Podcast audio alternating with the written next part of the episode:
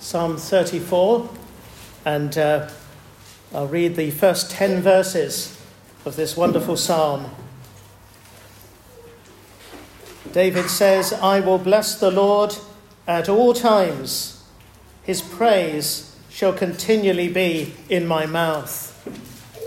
My soul shall make its boast in the Lord. Let the humble hear and be glad.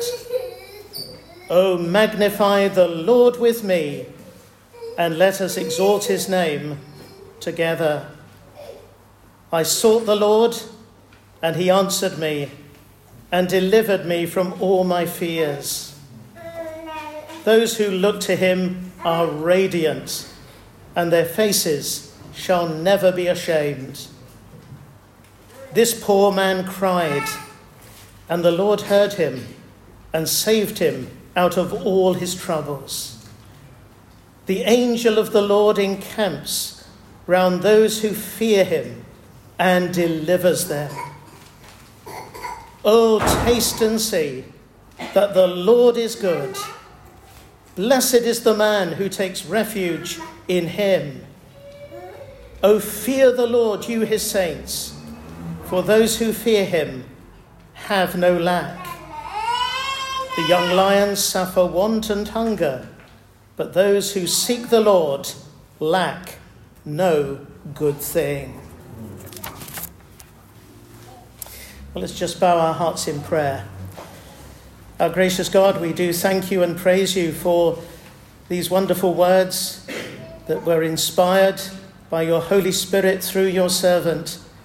And we pray that as we take a look at them this morning, that, Lord, you will give us light and understanding, that you will come to us clothed in your word.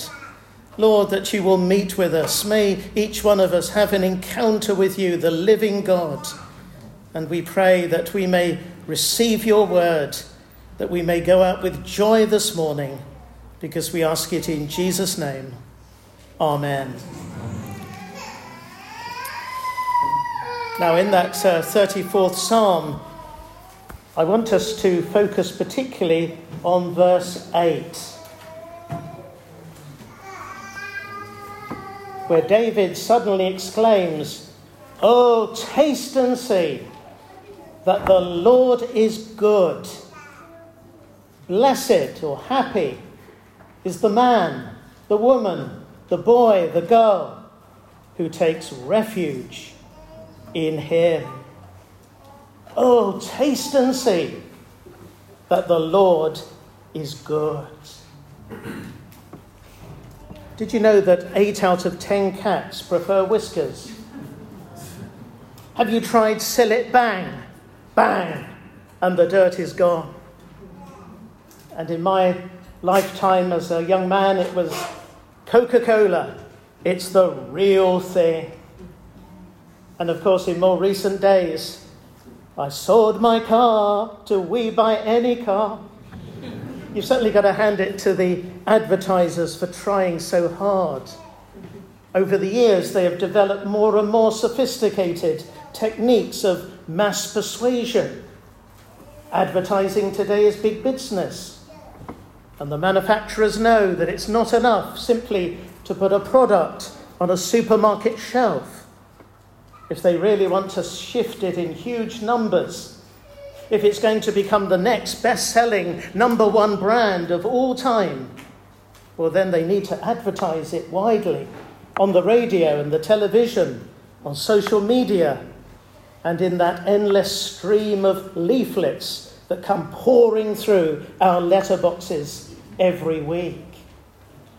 You see, people are not so easily persuaded to buy things today especially now in the 2020s. Of course, in the earlier days of advertising, the situation was entirely different. Uh, for one thing, there wasn't the fierce competition that there is today. And also, the general public do appear to have been a lot more trusting. For example, you only have to read those quaint old newspaper commercials for patent medicines that were supposed to cure every illness and ailment under the sun to realize just how gullible people used to be. But today, after over a century of high pressure selling and advertising, well, we've become a lot more cynical, haven't we? We no longer believe all the hype and the exaggerated claims that are being made. We no longer take the salesperson's patter seriously. We have become a lot more skeptical. And this consumer resistance is also experienced by the church. For the very moment we open our mouths to proclaim the greatest good news, the greatest offer that men and women, boys and girls can ever hear, the mental barriers go up. One writer says the suspicion is abroad that the world is full of scammers sharks with a vested interest in making us believe in them. Advertisers want to make us believe in them so we will buy their product. Politicians want to make us believe in them so we will vote for their particular party. And preachers want to make us believe in them so we will join their particular brand of church. And as far as much of the public is concerned, they're all just tarred with the same brush. They're all just professional propagandists out to manipulate the masses with their eloquence. They aren't really interested in our welfare. They simply want the wealth or the power or the prestige which our belief in them will generate. Hence our sometimes poorly concealed antipathy to such people. Not today, thank you, we say, as we slam the door in their face. Whether he was selling double glazing or canvassing for the election or had a little booklet in his hand about Jesus. We are just not interested. Thank you very much. And he's absolutely right, isn't he? Spot on. And I'm sure that many of us here this morning have reacted and responded in much the same way when we've been confronted with cold callers at the front door or on the phone. And they usually call, don't they, at the most inconvenient times.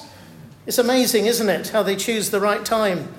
Usually when we're halfway through a meal, or you're getting the kids to bed and struggling, or maybe you're halfway up a ladder doing a job and the doorbell rings and the phone rings and you've got to come down and drop everything. It's very annoying.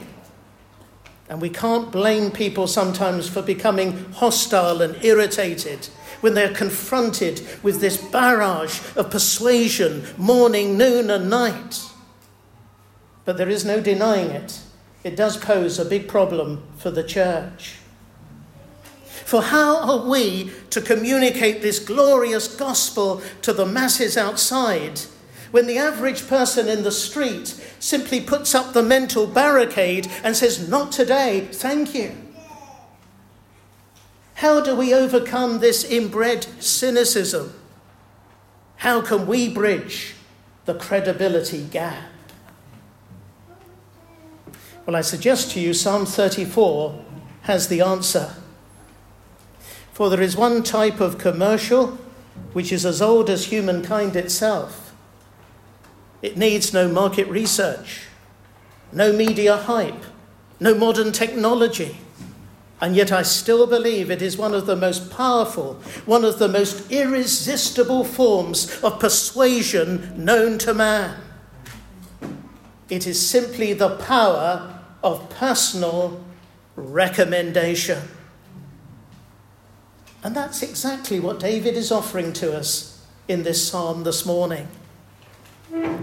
He says, I've been in trouble, deep, deep trouble. I've been up to my very neck in it. I've even stared death in the face. And yet I've experienced the goodness and the deliverance of the Lord in a most outstanding way.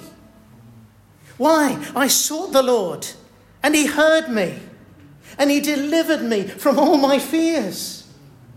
It really works, says David. And I know that if you trust him too, then you will experience the same. We have a saying the proof of the pudding is in the eating. And that's exactly what David is telling us here in this psalm. He says, Oh, just taste. If only you will taste, you will see the goodness of the Lord, and you will come to experience the sheer blessedness, the happiness of all who put their trust in Him. The power of personal recommendation. You see, David here is not some professional salesman, is he? He's not just giving us mechanical sales patter. He's not following some carefully prepared script that he learned from head office on training day. No, no, David is speaking from the heart. He's speaking out of his own personal experience. He has tasted and seen the goodness of the Lord in his life, and now he wants others to experience it too. The power of personal recommendation. Many years ago, uh, I was uh, in a particular town after a preaching engagement, waiting for my train to come in, and I had a little time to kill, and so I started browsing through the window of a second hand bookshop in the town, as uh, pastors are accustomed to doing. In those days, I was trying to build up my library. Uh, today, I'm trying to pare it down. But uh, in those days, I was interested in books, and, and I was looking through the cheap section, and I came across a very interesting title. It wasn't a Christian book at all. In fact, it was a book about modern selling techniques. And it was written by an author whose ideas were well in advance of his time. And because I used to be uh, buying and selling in the jewellery trade in the lanes in Brighton before I entered the gospel ministry, I bought the book for this particular illustration. The author tells the story of a man who walked into a high class jeweller shop in Hatton Garden, London, one day, asking to see diamonds for an investment, good ones. Well, the sales assistant quickly uh, took the man and uh, showed him to a seat on the other side of the shop. He sat him down by the counter. He opened the big safe and proceeded to pull out a tray of the most exquisite diamonds. He then began to tell the customer all about them where they'd come from, the country of origin, even the mine from which they had been extracted. He was full of it. He began to tell him about the lengthy process of bringing them from their raw, rough state underground to the polished condition and the beauty that he could see in front of him. And then he began to tell him about the four C's. Now, men, if you want to buy your loved one a diamond, you need to learn the four C's. First of all, there is the C of clarity. How clear is the stone? How clear is it from internal imperfections? He let the customer view each stone through his eyeglass so he could see the almost flawless nature and structure of each stone. And then he told him about the C of colour and how they vary from a bluish tinge to a yellowish to a brilliant white. He told him about the C of cut he explained how many facets were on each stone, how they'd been polished to bring out the internal fire and beauty of the stone. And then he told him about the C of carat weight, the size of each stone. And finally, he revealed the price. Well, the customer was absolutely enthralled by all this wonderful information and the beauty of the stones. But it was a big purchase. They were expensive. And he said, I, am going to need to, uh, to sleep on this. Well, as the customer was leaving the shop, the owner himself walked in. And seeing a customer leaving without making a purchase, he immediately said, Good morning, sir. Weren't we able to help you with a purchase? Well, said the man, your, your assistant has been very kind and he's given me all the information about diamonds that I need but I'm not quite sure. Well, said the owner, maybe I could be of some assistance. And so the owner took over. And he sat the man down in the same seat. In the corner of the shop, he poured out the same tray of diamonds. He gave him virtually word for word all the information that his assistant had given. And then, after about 10 minutes or so, the customer made his purchase. And just as he was paying for the item, he looked up at the owner and he said, Now tell me, he said, I'm really interested. How is it that you were able to persuade me to buy this diamond, whereas your sales assistant couldn't? Oh, said the owner with a big smile on his face. That's very, very simple. He said, Whereas my sales assistant knows all about diamonds, I love them. I live and breathe them. They are my life. And that's it in, in a nutshell, isn't it? That's what Psalm 34 is really all about. Because David here is speaking from first hand experience. He doesn't simply know about the Lord, he actually knows him and loves him. He is entered by grace into a personal, saving relationship with him. He's put his personal trust in the Lord and has come to experience just how good he really is. And now he can't keep the good news to himself. He wants everyone to discover what he's discovered. It's so glorious, it's so utterly amazing. His heart is simply bursting with praise. Did you notice how the psalm begins? I will bless the Lord at all times. His praise shall continually be in my mouth. My soul makes its boast in the Lord. Let the humble hear and be glad. Oh, magnify the Lord with me, and let us exalt his name together.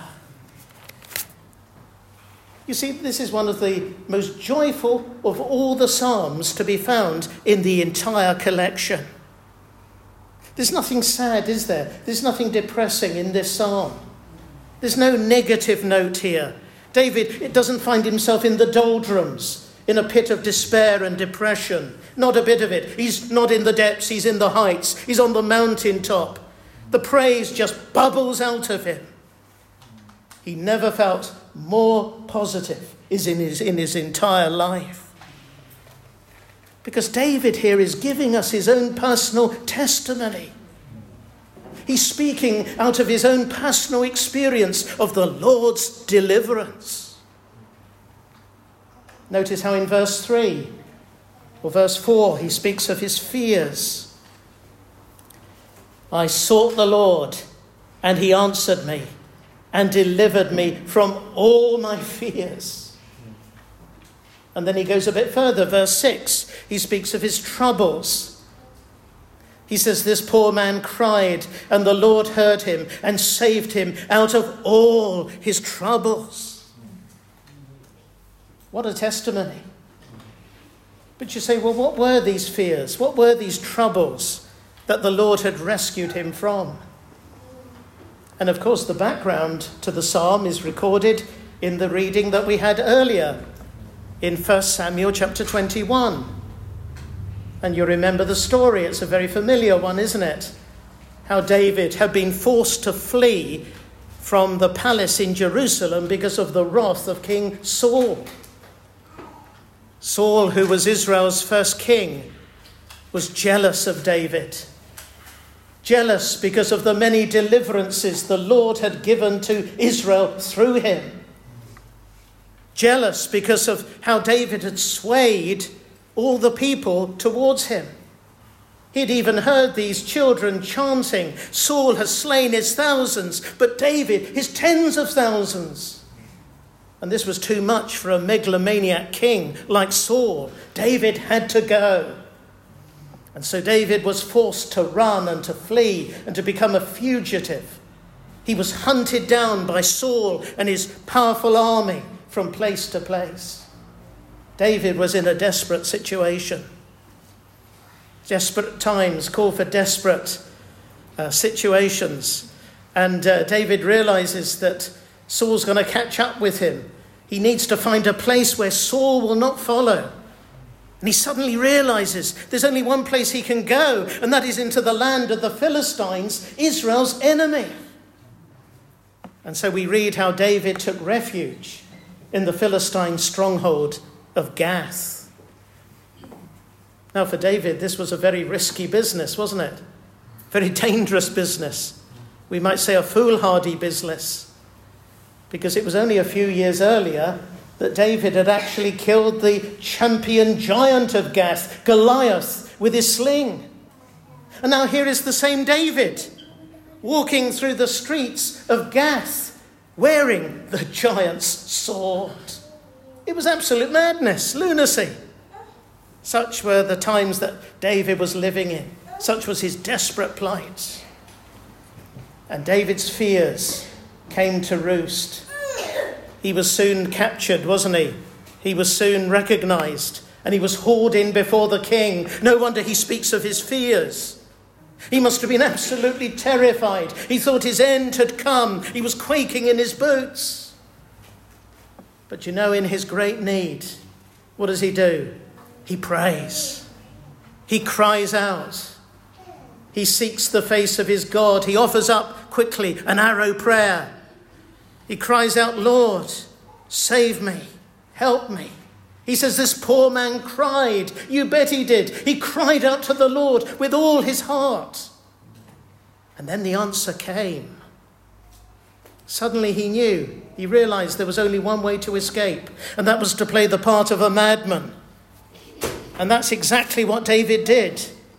With the help of the Lord, he puts on the Oscar winning performance of his life.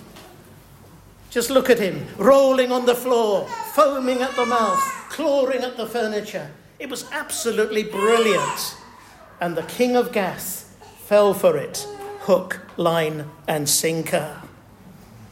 In fact, it was so convincing a performance that the king turns to his uh, servants and he says, Look at this man, he's insane. Am I so short of madmen that you have to bring this madman into my court? Get him out of here. And to David's relief, that is just what they did.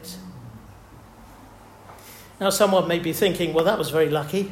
Poor, that was a lucky escape. But you know, David knew there's no such thing. There's no such thing as luck.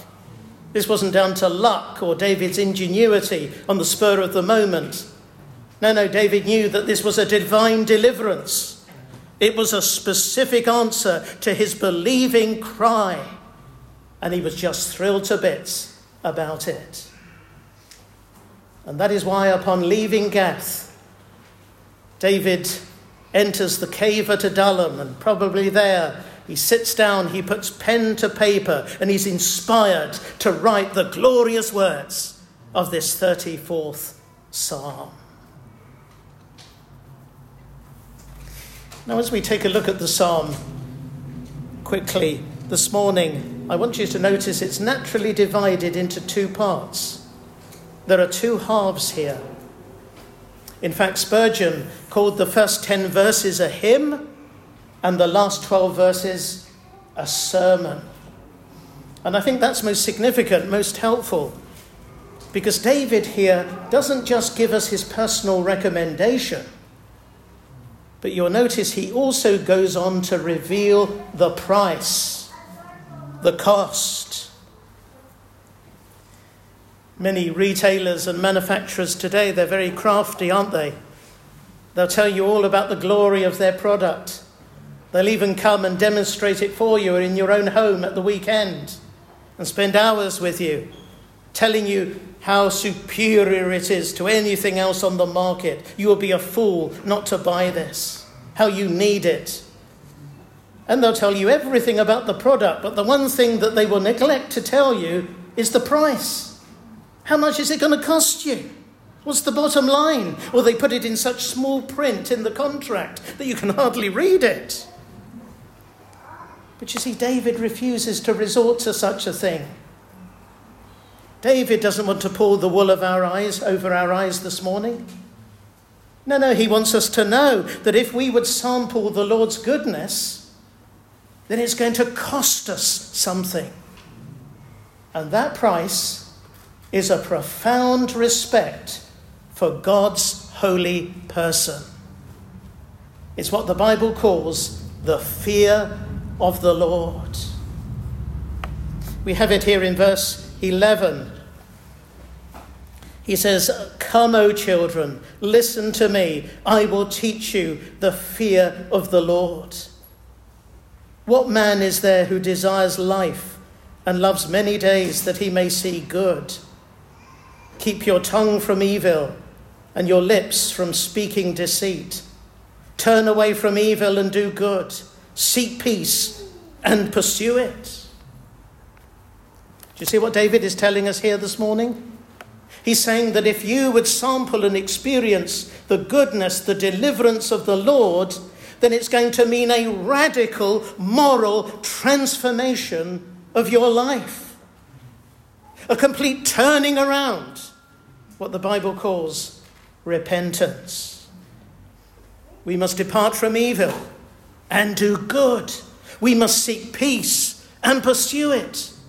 We must get the fear of the Lord into our hearts. But maybe there is someone here this morning and you're a little bit disappointed in this. You would much rather David talk about the love of God rather than the fear of God. But David's choice of vocabulary is surely not so surprising when we remember that David knew all about fear, didn't he? His life had been coloured by it. This had been the chief emotion of his heart for some days, some weeks perhaps. David had been living on fear. And what David tells us here is that the only answer to fear is fear. Sounds bonkers, doesn't it? But listen to him. He says, Fear the Lord, you his saints, for those who fear him lack nothing. The lions may grow weak and hungry, but those who seek the Lord will not lack any good thing. You see, the only answer, the only antidote to fear is to fear. One commentator says a God who isn't big enough to cause you some serious trepidation is not going to be of much comfort to you when you're trembling on your knees in the court of the Philistines. If he can't make you afraid, well, he's hardly going to make them afraid. When you are afraid, you need a God on your side who is so tremendous, so dreadful, that he is even more formidable than all those things you're in a cold sweat about. And he's absolutely right, isn't he? Spot on. Maybe there is someone here in this service this morning and you're filled with fear and anxiety. You're weighed down. The dark storm clouds have come across your horizon and you can't see any way out and you're overwhelmed this morning. Maybe it's the weight of your sin. Maybe you feel the guilt of your sin, your past sin, rising up before you, threatening to drown you. Or maybe someone here is afraid of the future. You're filled with fear concerning losing your job, becoming made redundant, not being able to repay your mortgage. How are you going to put a roof over your, your family's head? You're worried sick. Or maybe there are others here this morning and it's health problems. Your health is beginning to suffer and you're awaiting on the doctor for the, the, the results to come in and you're afraid, you're terrified of that diagnosis of the big C. What if I contract cancer? How am I going to cope? Maybe there is someone and you're facing the last enemy, death itself. And you're overwhelmed by the king of terrors, and it's threatening to, to flatten you and to crush you this morning. Well, friends, in those situations, you need a God on your side. You need a champion someone who is for you and not against you, someone who is greater and far more formidable than all those things that you're terrified of. You see, the paradox here is that the fear of the Lord drives away all other fears. The fear of the Lord, friends, is the beginning of wisdom. And I say to you, if you fear him, then you will have nothing else to fear. But maybe someone is thinking, but does that mean, preacher, that if I trust and fear the Lord this morning, I'm never going to have any more troubles? Is that what David is teaching here? Is he one of these American televangelists on the God channel who pops up, all ego, and, uh, and tells you that if you come to Jesus, if you sign on the dotted line, then you'll get this, that, and the other, and life will be rosy, and all your problems will be solved? Come to Jesus now, and you will be healed. You'll have health, wealth, and prosperity. Is that what David is saying? Certainly not. It wasn't even David's own experience, was it? David knew all about the trials and the difficulties and the problems and pressures of life in this world. No, no, the Christian is not exempt from these trials and troubles. Even the Lord Jesus warned us, didn't he? That we need to deny self and take up the cross and follow him that there is a price to be paid, there is a cross to be borne in following Jesus, that it's through the cross that we shall gain the eternal crown. We can't escape it, there's no way round it. Paul himself says, through much tribulation, we shall enter the kingdom of God. No, the Christian is not exempt from the trials, the problems, the difficulties of life. But what David is saying here is that when the unbeliever, when the believer uh, finds himself in a tight corner, he can do something that no unbeliever can. He can pray. He can cry out. He can seek the face of the Lord. And the wonderful good news this morning is that we have a Father in heaven who loves and delights to hear his children's cries. That's David's testimony. Not the absence of troubles, but deliverance from trouble in answer to believing prayer. Listen to how he puts it from verse 17. When the righteous cry for help, the Lord hears and delivers them out of all their troubles. The Lord is near to the broken heart and saves the crushed in spirit. Many are the afflictions of the righteous, but the Lord delivers him out of them all. He keeps all his bones, not one of them is broken. Affliction will slay the wicked, and those who hate the righteous will be condemned. The Lord redeems the life of his servants. None of those who take refuge in him will be condemned. That's David's testimony. What a testimony. And it's the testimony of all who fear and trust and take refuge in the Lord this morning. Is it any wonder, David says, Oh, taste and see that the Lord is good. Happy is the man who takes refuge in him. Christian friend, in the service this morning, are you willing, as David was, to share your personal testimony with others. For this is the only kind of advertisement that carries any real conviction. You see, in our cynical age, people want first hand evidence that Christianity really works. They're not going to believe it simply because the preacher says so. As far as they are concerned, he's just another professional salesman making a pitch.